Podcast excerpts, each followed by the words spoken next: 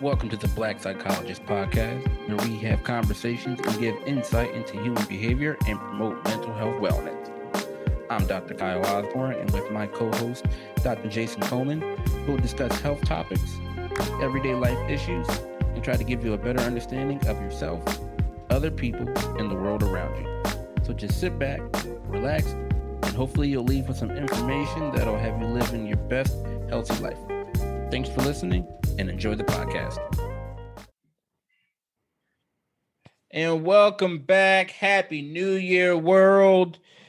It's the Black Psychologist podcast. Look, I'm fumbling already early and earlier in the year, right? It's the Black Psychologist podcast, episode 37. I'm excited to be here, Jay.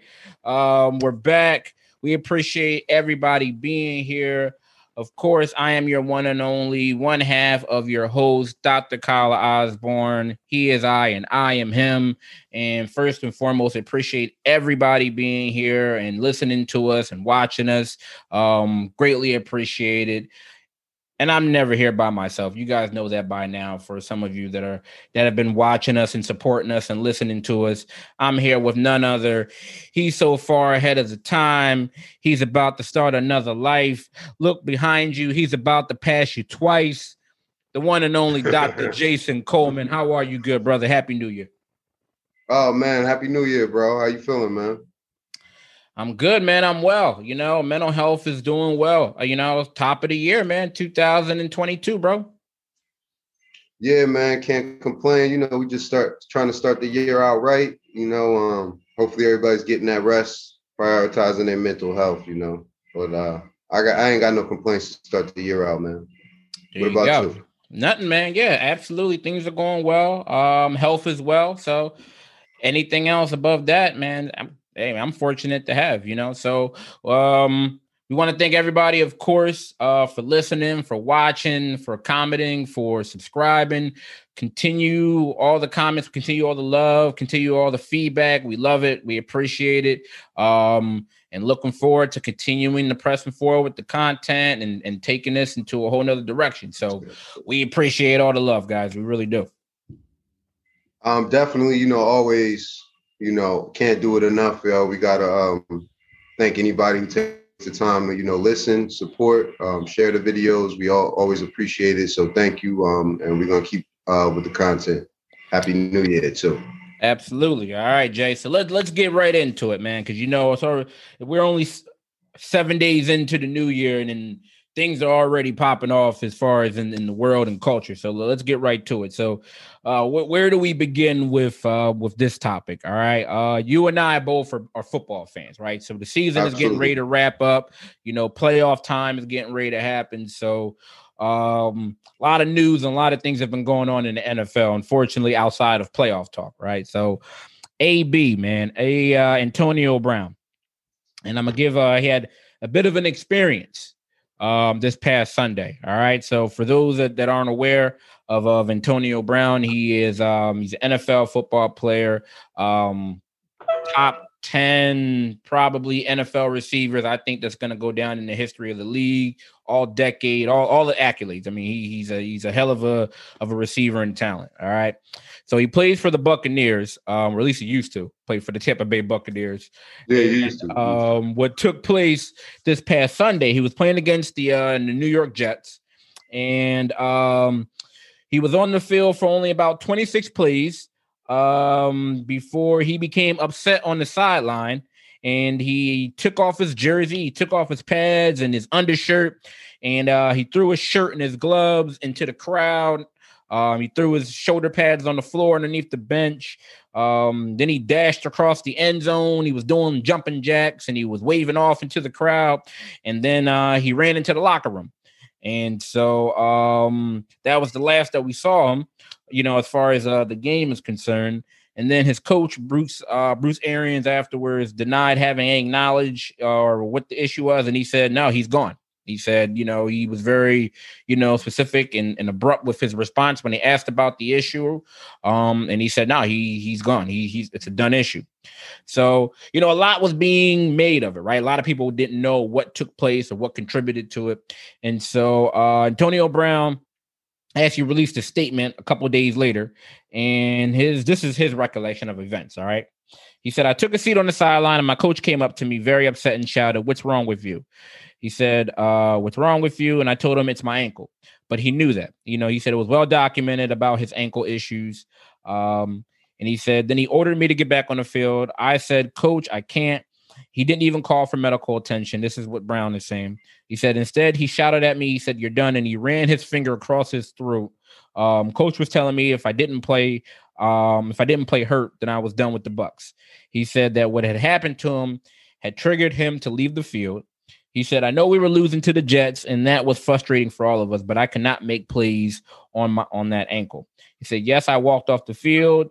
Um, he said, but there's a major difference between launching from the line and taking hits compared to jogging off the field with a rush of emotions going through your mind.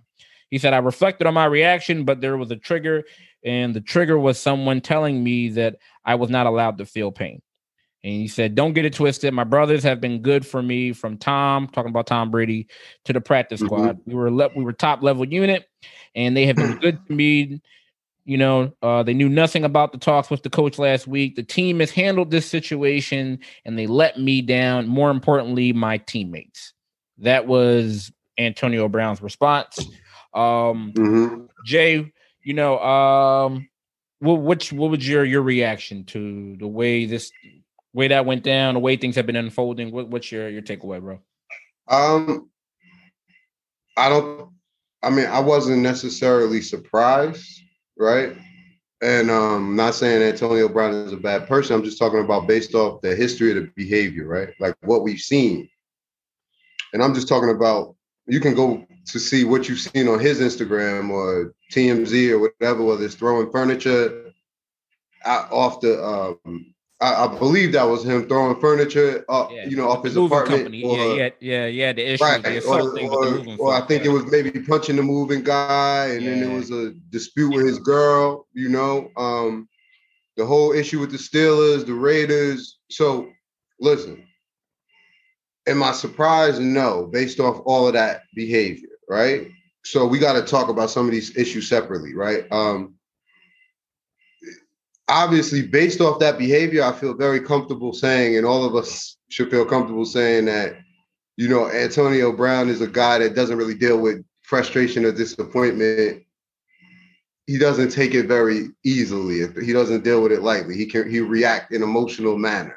That's documented on video. It's not me speculating, right? Mm-hmm. Um, there's also evidence from what we've seen, you know, that, you know, that we've said from a lot of about a lot of wide receivers. Some people would call him a diva, right? Some people, some people might say that he's selfish, right? That he does some impulsive things. Now, this is where I might upset people, right? this is where I kind of get off the train with most people. He can be all of those things. Make poor decisions, you know what I mean? Make poor choices, handle frustration, handle disappointment, all of those things in a poor way. Notice what I haven't said. I haven't said the word mental health disorder one time. Right? All of those things that I said are people who are your brothers, your your sisters, your your aunts, your now, I'm not saying that any way he handled anything was appropriate. We're not talking about appropriateness. But what I'm saying is, what I'm seeing in the in the media is people who aren't mental health professionals and some who are irresponsibly alleging that he has CTE, that he has bipolar disorder, right? That the this the hit by the Steelers player after that he was never right, right? These are just observations that people are just making. And if I was him and he has the means, I would I would sue those people. I'm that serious, right? And the reason why I mean that is because all of those people are conti- are contributing to the problem we have with stigma with mental health, right?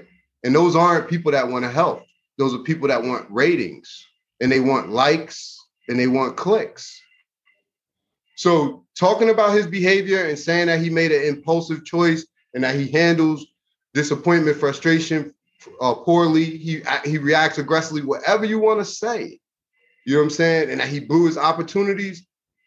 That's different than, than than somebody who said he had a mental health disorder. A lot of other people that we've talked about, they they it's documented that they're diagnosed and they've came out and said it, right? But we can't stigmatize people. I don't care what it looks like if we don't know. You know, um, again, because we come out and find out that there's some other issue, some other factor, right, that is going on that day, that month, that year, influencing his behavior, then everybody's going to want to rewrite history, right? But you can if you already have put out there that somebody has CTE, you know. Um, so again, I just think we need to separate. He needs to be responsible for his behavior, but we got to be very careful before we start throwing mental health disorders and very stigmatizing ones on people. But what did you think? Yeah, I, I agree with you on that note in the sense of um, one, there's no way that you can actually throw out a diagnosis and say this is what what's going on with him. Because one, one with CTE, you don't know if you can't diagnose CTE anyway until after the person unfortunately has passed away, right? When you're doing an examination. Oh well, don't so, don't tell that don't tell that to um social media. Yeah, you're right. You know, so that and then he's never self-reported that he has any mental health issues. Nothing has come out as far as like his medical records or anything of that nature. So yeah, to do anything to say that he is or there's a mental health issue, absolutely irresponsible. Now, what's also irresponsible is once we've since we've cleared that up, and that's you know we're not you know, classifying him with a, uh, a, mental health issue or anything of that nature, due to those same reasons that you just mentioned, as far as it, you know, um, adds to to stigma and other things of that nature, is more his behavior, right? Now, when I first saw this, you know, um, because you know, I texted you, right? My brother texted me about it because I was watching some of the games, and I hit you like, "Yo, what, yeah. what, what's what's going on with this guy?" Because you right. know, and it, the thing is, his behavior was very bizarre, not completely surprising, but it was bizarre to say the least. I mean, to say the least. You see what I mean? In the sense of like, you don't typically see this type of behavior. You might see tantrums, you might see arguing on the sideline, right? We see that happen between coaching staff, players, whatever, right? So we've seen things of that nature. Right. But the manner in which whatever took place, um, and just the manner they, of his reaction that was, you know, it was like, oh, what's going on with him now? Right. That that was kind of my initial take for the reason that, like you just mentioned, with some of his previous, you know, actions, right? Because this is the same individual that what last month or a couple months ago um was suspended because he um because he was he had fake vaccination cards, right? So he had to serve a three game policy for that because he violated the NFL COVID policy. Yeah, so now you're listen, like, man. you know, and unfortunately with him, you know, at least from what we've, you know, from what we've gotten or what we received from the media, is that like this this guy is he appears to be like the architect of his own circumstances, right? All these other different issues and things that continue to place are things that he's done to himself, right? Due to his poor decision making. So what I saw was it was like, oh, this guy is definitely having some issues regulating his emotion, right? Now, if it comes to pass that like the issues with um, you know, the ankle and all the other different things, if that comes out to be true, all right, then absolutely the league should look into it. But as far as like doing the jumping jacks in in the end zone while the team is actually still in the field, right? The players are still going and he's doing, you know, he's throwing this stuff into the sidelines. I'm like, all right, so this guy again is having some issues, you know, regulating, you know, his his his frustration, some of that behavior. You know what I mean?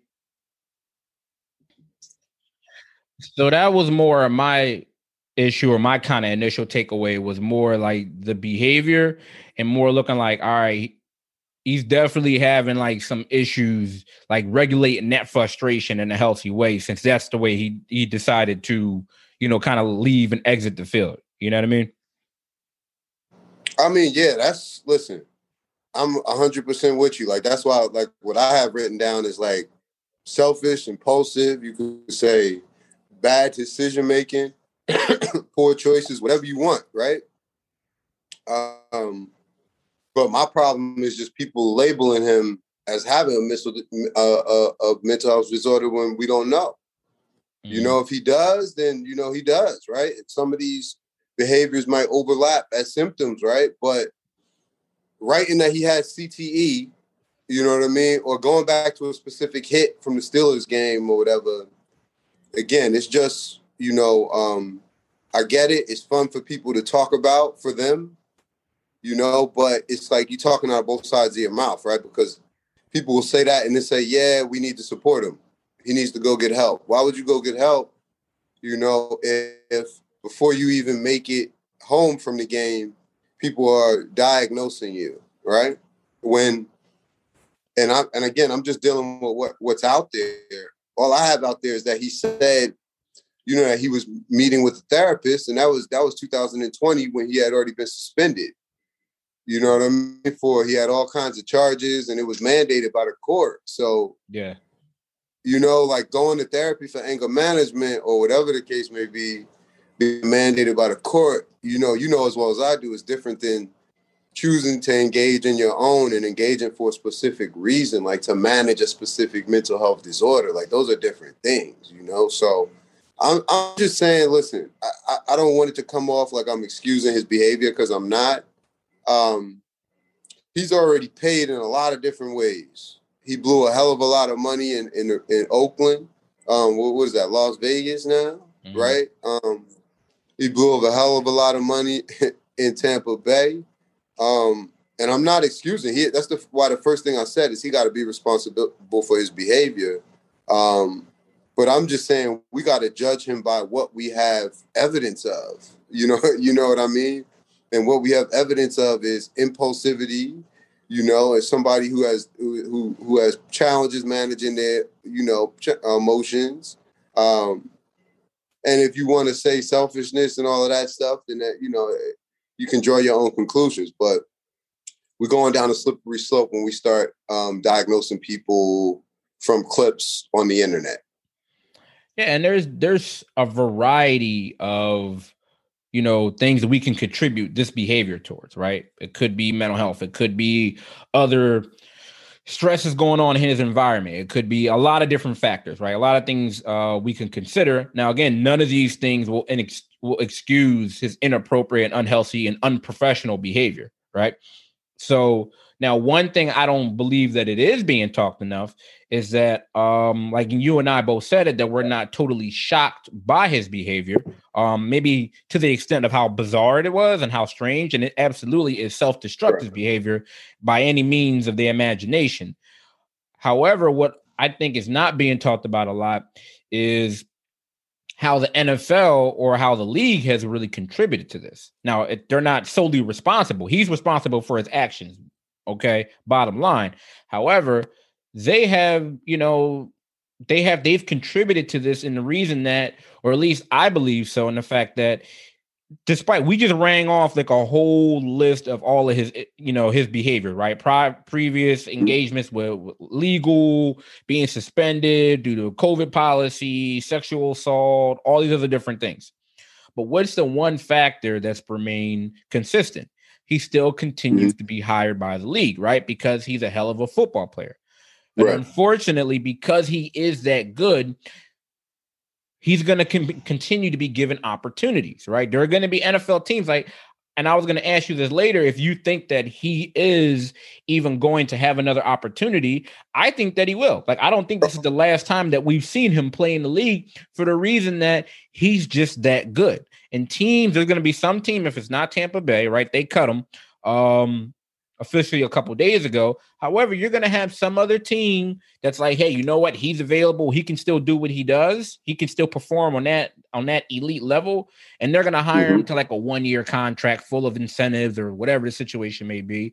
And what does that do? You know, and I know that reinforces behavior, right? This is a learned response where it's like, hey, well, I can do whatever I I do, right? I can act all types of maladaptive behavior and it's going to be reinforced because there are no consequences, right? Or it's going to be reinforced because it's like, hey, you no matter what, because I'm good, the NFL or other teams have given him credence and given him leeway for him to continue to, you know what I mean, to play. So that's that's where I think the NFL also has to hold themselves accountable in some form or fashion because they've allowed this to go on.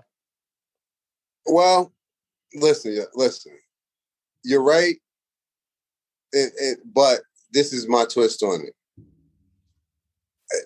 you got to. I'm not saying you don't understand, but my point is this: this will be my take on it. It's not the NFL's concern unless it's under certain conditions, meaning like the NFL is in it to put on is it's an entertainment league, sports league and entertainment, right? So their number one concern is the product on the field, right? So everything after that, and we can look in the history of the game.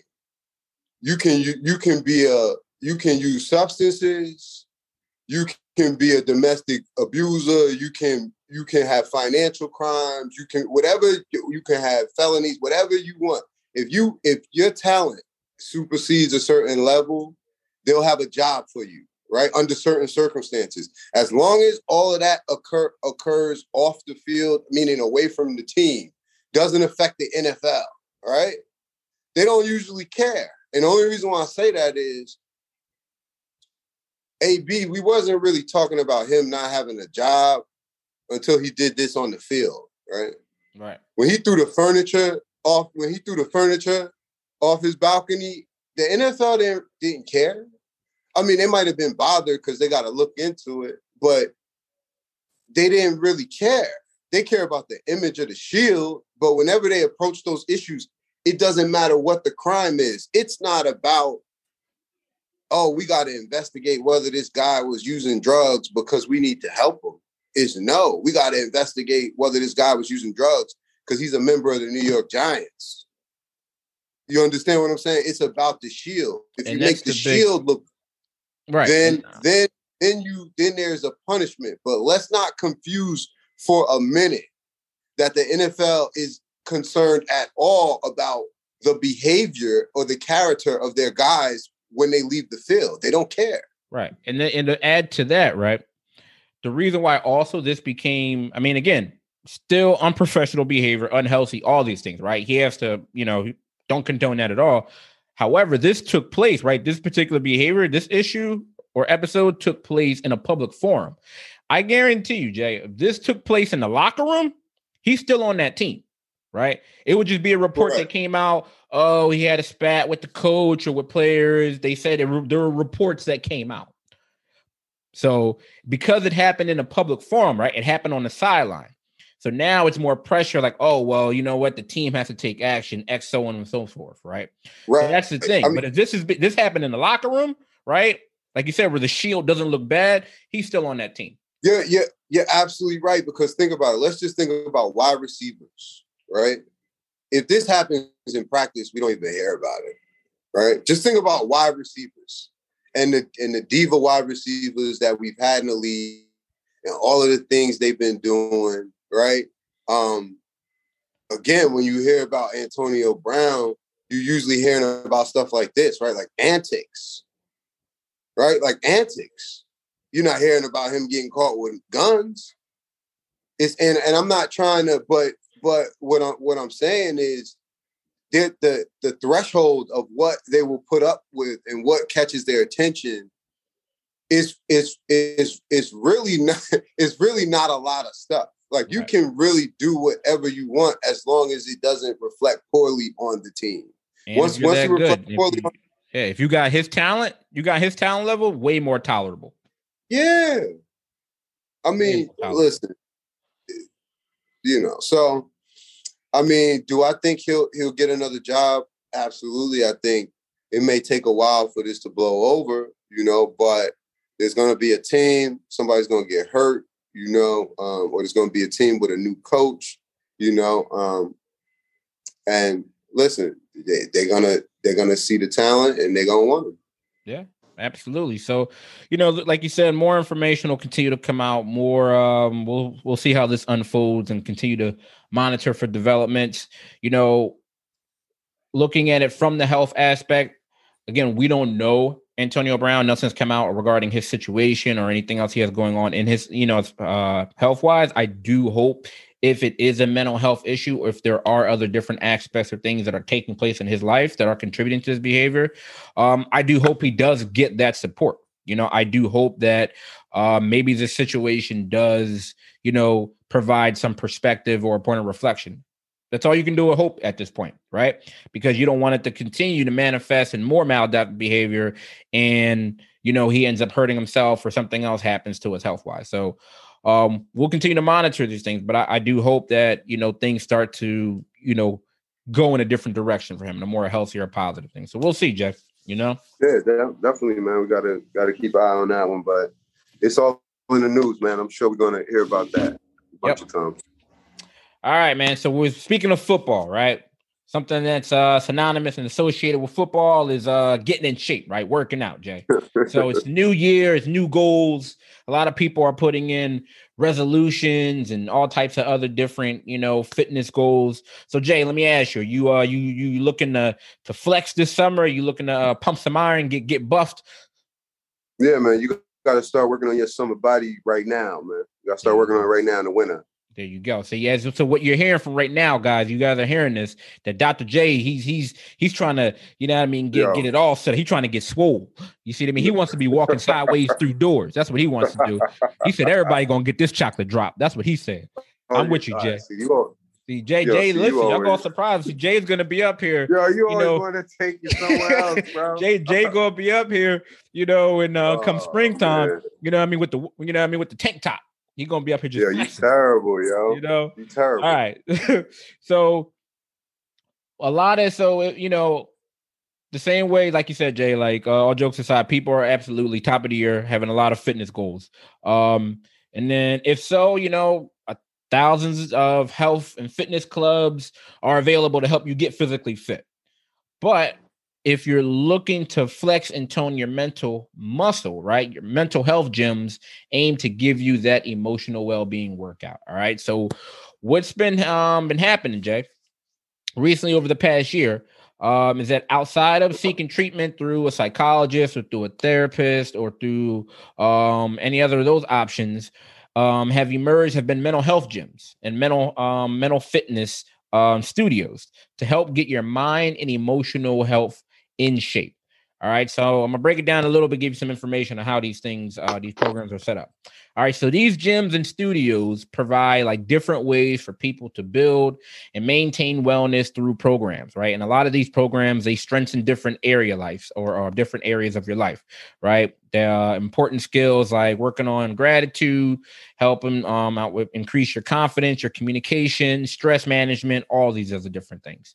So what happens is that um, participants have the option of choosing classes over Zoom, um, or you can like sign up and view um, one and join one of the pre-recorded on-demand videos. Um, and some are still um, actually going on in person. Um, the classes are usually led by like a variety of different experts, like therapists. They have yoga instructors. They have um, meditation instructors. Uh, the classes or the sessions range from about thirty to sixty minutes, and um, you can either pay by session or you can pay per month. All right, so that's how uh, these mental health gyms and studios are. Um, you know, are up and running. So, Jay, what are your thoughts about mental health gyms and studios? I, I, mean, listen, I think that it's a good idea. It's a good concept. Um, I don't necessarily think it's new. I just think it's kind of like something that's being repackaged, right? Um, we've always had like um, mass trainings and different things, but they've kind of been called trainings and I mean mental health trainings or coping skills trainings, right? And they've probably been offered to certain groups of people, right? So what I think this might be doing is kind of like making access to the services a little bit well opening that that up a little bit more right so i'm thinking about it more on like a community level right um so again um, i see like a program like this where you you bring people in maybe in a specific community, whether it's maybe it's an underrepresented community, maybe it's somewhere where they don't have as much access, and people can come in, learn coping skills, whether it be stress management, you know, grounding skills, coping skills, mindfulness, um, and just kind of learn it together all in the same space, right? Kind of like your Boys and Girls Club or your YMCA might do, right? Um, so you kind of see this re, re, like replacing like this with like yoga and all of that, replacing your crafts classes from before, right? Or family game night or whatever the thing may, it may be. So Um, I think it's a good idea.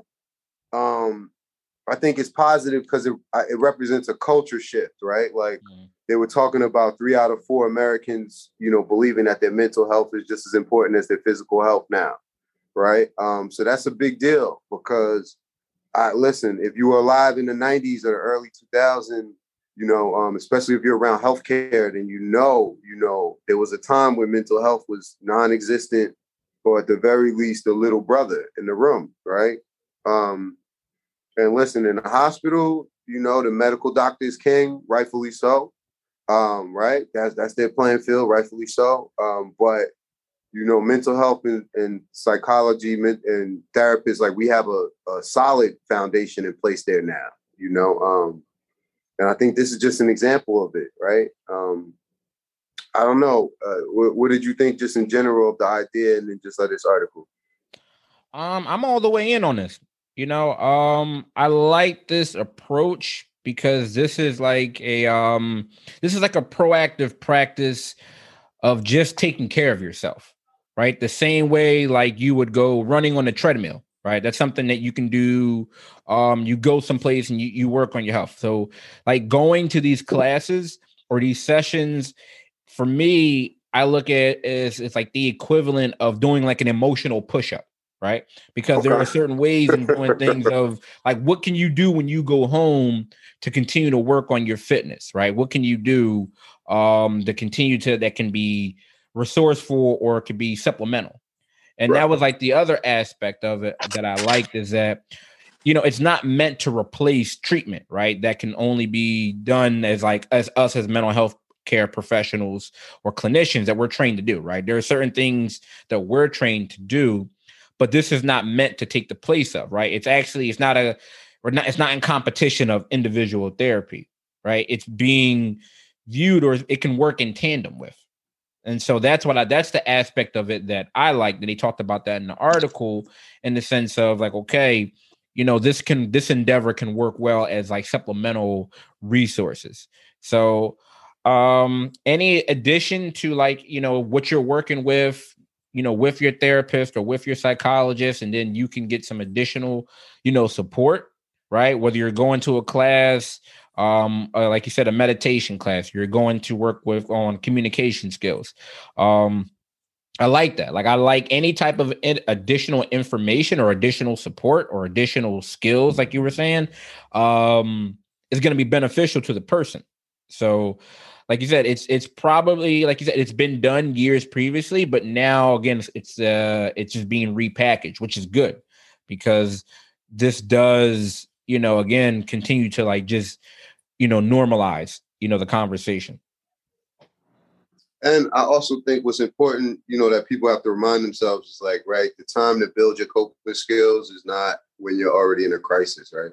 Not when you're already stressed. It's not when you're already anxious it's when you're fine, right? When you're okay, you know, uh, when you feel when you feel like your mood is fairly normal, you know, that's when you should practice breathing, right? That's when you should practice mindfulness, right? That's when you should build up your healthy um, habits, right? Because it'll be easier to kind of jump into them um, when you are, you know, overwhelmed.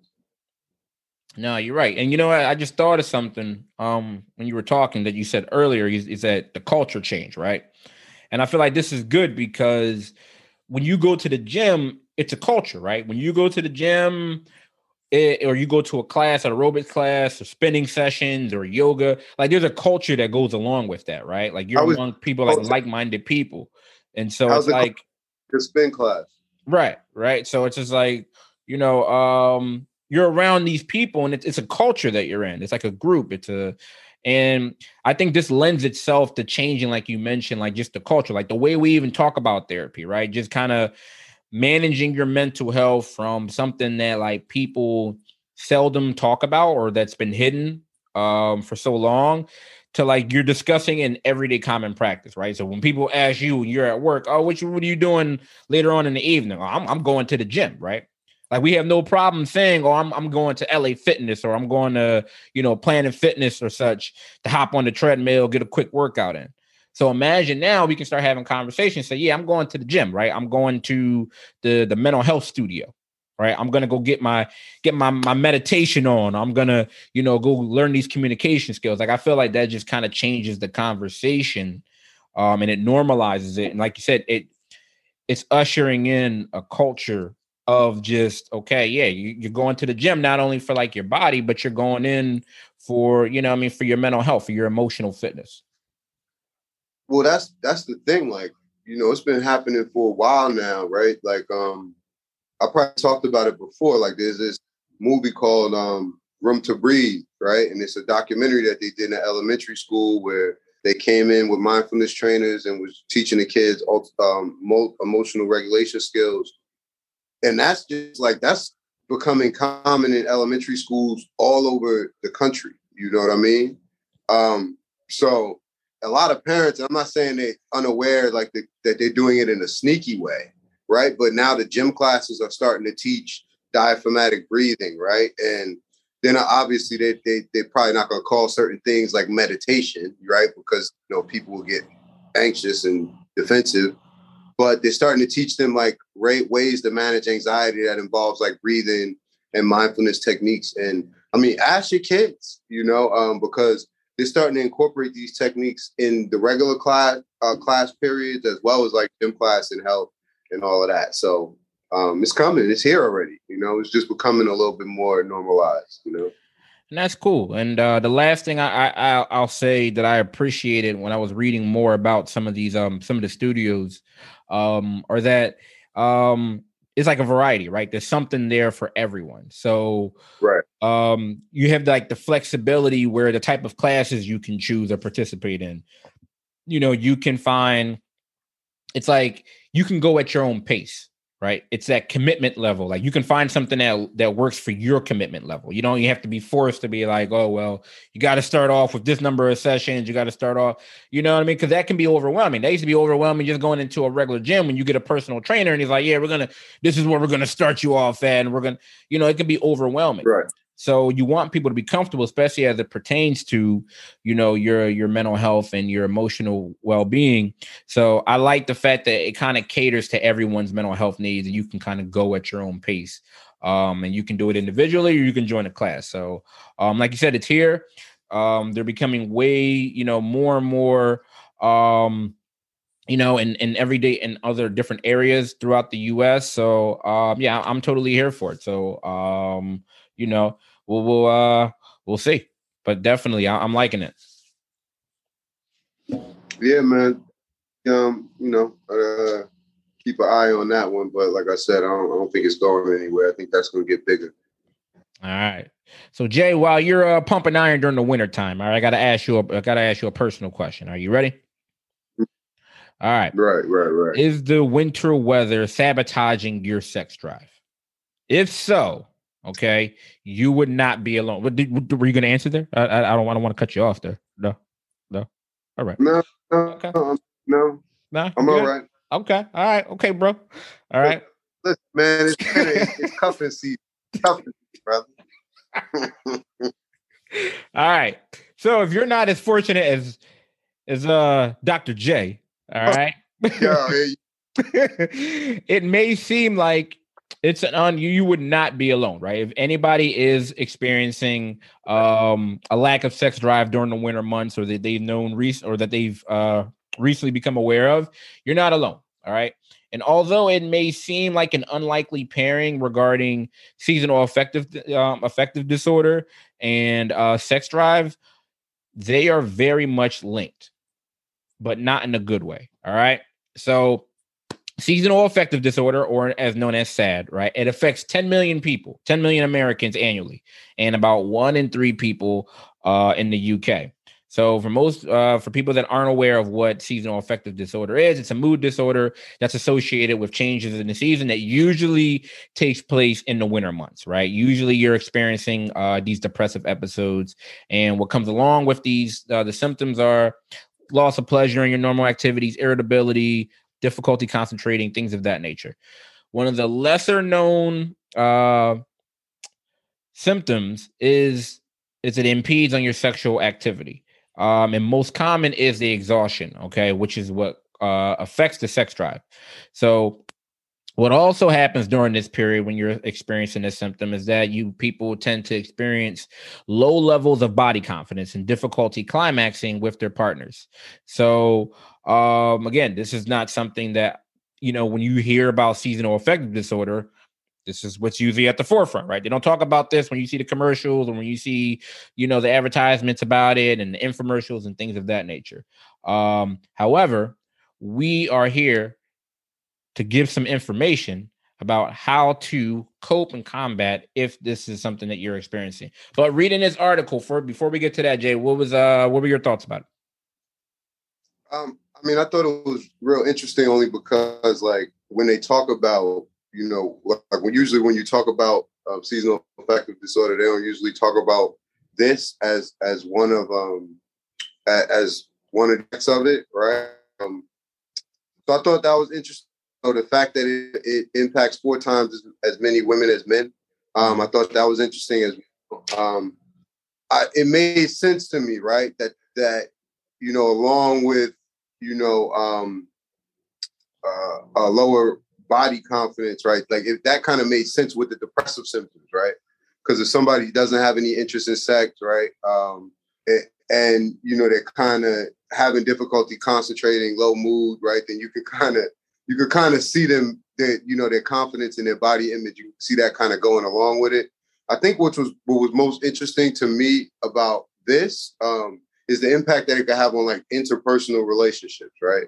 Um, and that's kind of why it's important a lot of times that you provide people with like psychoeducation, right? Because um, I'm sure there could be people, right, where their their partner might be experiencing some challenges associated with seasonal affective disorder, and it can impact your relationship, especially if you're not being sexually intimate, right? Um, and your partner could in, in, interpret that as rejection, right? Right. Um, or or it could just result, you know, in conflicts or just difficulty communicating, um, or just increased distance, or uh, you know, overall, right? Um, so it may look like a minor thing on the surface. Well, not minor, but um, some people may say, well, well, you know, it impacts your, you know, your interest in sex, you know, you know, so what? You know, it's only for one season. Um, but when you start looking at the residual impact and kind of like the domino effect down the line, um, you know, this can really have a drastic effect on somebody's relationship, you know, in their most intimate relationship with their partner, right? So, um, I agree that, with everything. every I agree with everything you said. All right. Um, so one of the things uh, that they said how to stop uh, seasonal affective disorder from sabotaging your sex life. Um, one thing was they recommended giving yourself a break, right? Practicing self kindness um, and compassion with yourself, which I totally agree, um, especially in the aspect of one having patience with yourself, right? Because if you're experiencing this is this is a mood disorder, right? This is a situation where um, one you have to understand that this is going to take time right? This is a real condition, and this affects, like you said, 10 million people annually, right? Um, and especially like you said, there was um three out of four regarding uh, with, uh that it affects women. So being patient with yourself as you're experiencing this and as you're learning how to cope is going to be very important. Um, I think, like you said, the education piece is, is, is crucial, and also just normalizing it. Um, because when you under when you educate yourself about the disorder itself, one of the main symptoms is a lack in pleasurable activities. And I think a lot of times that when you think about pleasurable activities, no one thinks on the surface. People are thinking like, oh, things I enjoy to do, like working out, going to the gym, listening to music, all these other different things. But a, a, right. a pleasurable activity for a lot of us is, you know, is sex. So it makes perfect sense, like you were saying, if you lost interest in pleasurable activities, sex is going to be one of them. So normalizing it and being patient and like you said educating yourself that this is something that comes along when you're ex- experiencing this this issue um i think in kind of practicing that that self-kindness compassion as you're working through it is going to be really crucial so i'm i'm on board with that 100% yeah and i, I thought it was interesting that they were talking about using that uh sensate focus technique um mm-hmm. only because i heard you know, that technique used with general like kind of disorders and challenges based around like disinterest and arousal in terms of sex, right? Um, and for anybody who's not familiar, when they talk about sensate focus, is at the very, very basic level. It's like exploring with your partner, right? With net, with not necessarily without intention, right? So you're you're touching, you're kissing, pressuring, all of those different areas with, with without necessarily uh, uh, touching genital areas and without necessarily the intention of engaging in you know intercourse, right? Um, and of course, you know this is with the intent of like raising that arousal and that interest. So I thought it was an interesting technique that they employed here, right? Because it's usually something that I would expect to see more of along like the sexual um, dysfunctions kind of um, trajectory. So that I just thought that was interesting too. I mean, I feel like it will work though. I think it'll, it, you know, it might work, especially if you have somebody that has the awareness, you know, um, and they kind of want to get themselves started, uh, get themselves, you know, interested in the aroused. So um, again, I think it's a good, good, um, good article. Um, you know, interesting topic. Yeah, absolutely. And I, the last two they said were tackling the symptoms and consider professional help, which I feel tie in together, right? The best way for yeah. you to tackle the symptoms is getting professional help when you're noticing how this is um, you know, prohibiting you from uh being active not only in your sex life but just other areas of your life so absolutely if you're experiencing that um if you know somebody's experiencing please offer please you know um encourage them to get the professional help so they can tackle their um these symptoms all right so, Jay, we are fortunate that we have gainful employment, right? And along with employment is benefits. All right. Right. And as we have talked in the past, especially um, due to COVID, many therapists and psychologists and counselors have noticed an increase in people using their employee assistance program, or at least, you know, uh, you know, calling and inquiring about therapy services. Um, however, um, many people may not know, and this through this article, is that a lot of counselors and a lot of therapists and clinicians um, were, you know, making their clients or were having these conversations that they're aware that um, however, there are many people that may not know that they have these benefits through their employers, right? And the other issue that was coming up um, is that many people may purposely not use the benefits um, provided by you know their employer for their mental health benefit or for their mental health due to the persistent stigma. So, what were um, what was your takeaway as you were reading through this article? Um, I mean, listen, it kind of goes back to the first article. I was, I was, um, first, I was, I was thinking about like all the factors that are going on right now, right? So what I kind of wrote down was COVID nineteen, right? A decrease in available resources like therapists. We've been talking about that all year, right? Increase in overall stress. We've been talking about that. Depression, anxiety ticking up, all of these things. Um, so the all of these factors are there, right? You know, to make people that I don't think that's something that we really have to talk about um, in terms of establishing a base of that. I think people, a lot of people are in agreement when it comes to that. Um, so I'm glad people are using the services right? Um, I think a lot of the things that have gone on over the last year are empowering people to use the services, right? Like I just read on the, I mean, we might end up talking about this moving forward. I know we talked about it briefly. Chicago just um, okay five mental health days for all of their kids, right? All right. All throughout the day, right? Um, all of these public displays of people either reacting wrongly to somebody else's mental health challenges the workplace, usually out of frustration because they can't get somebody to shut up and dribble when they want or flip off the balance beam when they want. Um, it's taught, I, I, think it's made a lot of people like take us back when it comes to taking mental health serious and, it, it's um, emboldened a lot of people. Um, something else that, that we might talk about moving forward is like I've seen something on social media like a challenge now where people are like holding up their medicine. You know, I don't know if you've seen this. Mm. Like they holding up the pills that they take in the morning and saying what it's for and all of this. Um, and hopefully we can talk about the pros and the cons of that at another time, that's right? that's next um, episode, um, but, guys. But, he just gave you that's a trailer for right. next episode. There you go, Jack. Loving loving that um, uh that advertisement skill, bro. But we know why they're doing it, right? Because people have rightfully so felt emboldened, you know, and kind of taken taken back their what what has stigmatized them in the past, right? Um, so I like that about this. Um, I'm glad people are using the resources. Um, I think that we could all kind of use some psychoeducation as to kind of how to talk to our bosses about and our managers about mental health in the right way, right? Um, and knowing that we don't necessarily have to disclose what a specific issue is, or knowing that we don't even have to necessarily go to our supervisor, depending on how the, our workplace is structured.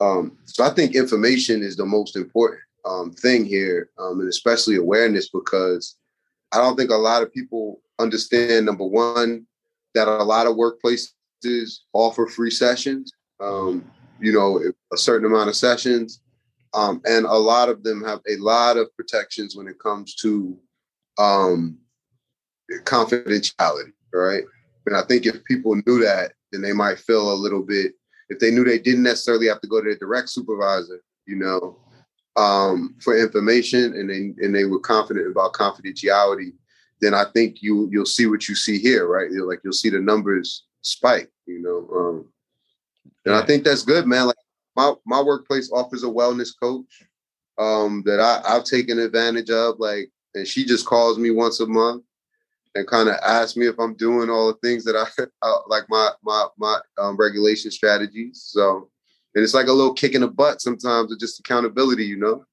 Um, but what did what did you think? No, I wanted to um to highlight what you mentioned just now is getting information about um in regards to how your benefits work. Um, like I think that's a stigma they talked about in the article, and you just mentioned it briefly that a lot of people are not aware of how the confidentiality how it works in regards to right. anything you know it's a situation where a lot of times hr even though it's with your employer and this of course isn't with every company but for the majority you know hr in regards to you seeking services the same way how you would talk to them about going on short-term disability because you may have a surgery taking place or some other medical procedure you know that doesn't even what what you're going out for or what you're you know utilizing your benefits for never even gets relayed to your supervisor it's like Again, right. HR is a part of the company, but they're also a separate entity just because of the confidentiality aspect or factor of things. So, you know, if you are you contact your your HR and you're saying, "Hey, I want to, you know, um, you know, I'm looking to as far as my employee employee assistance program for mental health or for sessions, like they're just going to inform you and say, all right, this is who's covered between your such and such, and no, you go, you fill out the paperwork or whatever, your supervisor doesn't even know that you're in, especially if it's outpatient. They don't even know that you're in right. therapy, right? So right. that doesn't get relayed um down to your supervisor. So no one's going to know. So you know, it's just definitely good to destigmatize um that aspect and get the correct information. What I also want to encourage people do is when, you know, is the same way how you know we go in and we we check out how many days sick days we have and all these other different time off and all the other different like okay my medical my insurance i'm is through personal choice or it's through blue cross blue shield or right Right. The same way how you find out and say, well, how much coverage I have as far as if I, if I have to go out on short term disability as far as like surgery, do the same thing with your mental health, right? Like your job is paying for these, right? They're paying for these right. sessions, so it's it behooves you and all of us, honestly, for us to see, okay, what's covered underneath the behavioral health aspect, what's covered under mental health, right? Because this is all stuff you're paying for, right? This is coming out of your check every you know every month every, bi-weekly whatever however you, you get paid at your at your um your employer like we're paying for these services so the education piece like you mentioned is so imperative that we find out what's covered underneath you know our mental health and what you know benefits like you said if it comes with a wellness coach if it comes with all these other different you know uh, can i go oh. to the gym or can i get these resources as far as meditation all these other different things so um yeah I, I encourage everyone to absolutely even i don't care if you've been at your job for two weeks or you've been there for 20 years is check with your insurance um, and check with hr to see what is covered and what you have access to through your employer program and I mean, it could be as simple as you know going in HR, asking them what services they have for health, wellness, or mental health. Right. right. Um. Overall, see, this is the thing. I didn't even know was offered at my job. Um, you know, and what I would just suggest as just an overall strategy is everybody asks about the healthcare plan when they start to start a job. Right. Everybody asks about a time off, right? So right. you should be asking about mental illnesses, right? Um, same way you ask about your health, medical and mental health. Thousand percent, right? Like we were just talking, like there are some employers that offer discounts at gyms, right? There are some employers right. through so asking those same questions, guys. This is where, like you said, that culture we wanted to shift where we talk start talking about our, our, our physical health and working on fitness in the physical aspect the same way we're doing with our um, with our mental health. So um so yeah um it's um i'm happy that you know people are you know utilizing you know their their employers and the benefits things that come along with to, to uh increase and maintain their their mental health so anything before we uh we get out of here jay not really man just again want to say happy new year to everybody um definitely want to thank everybody that's um taking the time to listen we've been getting really really good support in the last month or two. Um, everything has been growing. So we really appreciate anybody who takes the time to listen. Please share. Um, and again, I'm just um, I'm always, you know, humbled and overwhelmed by the support. Um, and thankful, and uh, you know, all we can kind of do is continue to show up and, and, give the content. So thank you again, um, and uh, you know, that's it. We're gonna keep with the content. Absolutely. So, um, like Jay said, so many different outlets on the YouTube. We appreciate people subscribing and watching. Leave comments. Um, same thing on our Facebook page, the Black Psycholo- um, Black Psychologist Podcast. Um, our Facebook, our Instagram. Um, we appreciate all the love. We appreciate all the feedback. Um, and um, yeah, we're going to continue to do what we do best, and and uh, we appreciate you guys engaging. So, um, same thing. The email, leave comments if your topics or things that you know. Um, there are a couple people that say, "Hey, Dr. J, Kyle, did you guys see this?" Just about different articles. Um, we're you know we appreciate that. You know, point things out to us. Um, even if we don't get back to you um as quickly as we would like to, we absolutely appreciate the response and the feedback. So, uh, the Black Psychologist Podcast at gmail.com. YouTube, Facebook. Um, we appreciate it, guys. So continue to um, you know, listen in and tune in. And uh wishing everybody a happy new year, good mental health. Um, going throughout the year. Please stay safe. Please continue to stay healthy. Um, as the numbers are continuing to spike, we want to make sure that everyone continues to remain healthy. All right. All right, Jay. Um, you continue uh getting pumped, man. You continue uh bench pressing and, and getting juiced up over there. All right, bro. Yeah, all right, bro. All right, man. All right. Later.